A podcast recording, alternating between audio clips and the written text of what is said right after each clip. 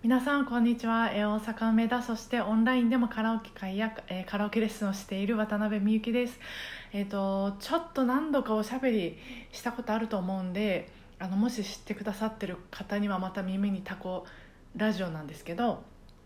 トレーナー友達トレーナー友達のがツイッターでつぶやいてたのを読んでて思い出したんですけどあの私歌ってる時に結構こう顎とか下にあのまあ必要のない力が入る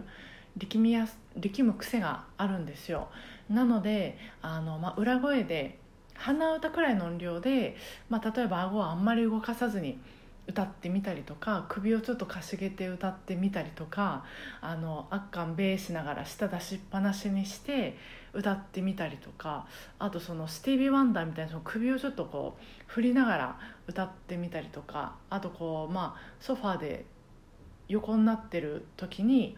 歌ってみるとか、まあ、いろんなその体のフォームっていうか、まあ、いろんな姿勢で歌ってみるんです。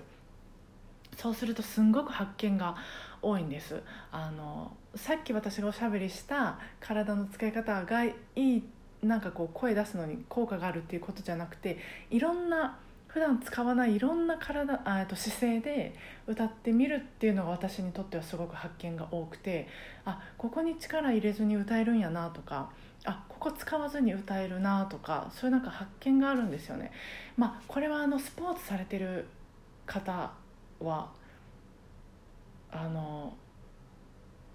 あ分かる分かるって思ってもらいやすいんじゃないかなと思うんですけど、えーとまあ、一つのフォームだけでしか一つのフォームっていうか、まあ、一つの姿勢、まあ、一つのフォーム同じことか一つのフォームでしか歌えないとかある動きができないっていうのはすごくこう不自由であの、まあ、すごく癖があるっていう状態なんですよね。なのでどんな動き方してもできるっていうふうにしとくとあの力み力まないというか、まあ、喉の自由度が上がるにはすごく必要だなと思います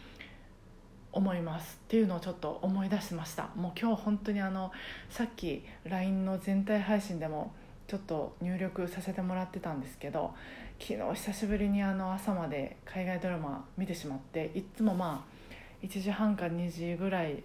には寝ようとしてるんですけど寝たのが7時半か8時ぐらいで朝の。もうでも言ってもそんなに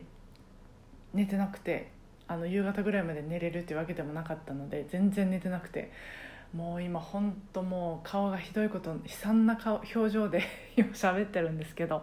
目も開かないしみたいな頭も回らないんですけどもすみません本当そんなちゃんとコンディション整えとけよって感じなんですけどねちょっとやっちゃいまして、えーはい、また当分は控えようと思うんですけど。えこんなグダグダなおしゃべりも最後まで聞いてくださった方がいらしたらあのありがとうございます、えー明日からもお互いご機嫌に過ごせますように、えー今日もお疲れ様でした。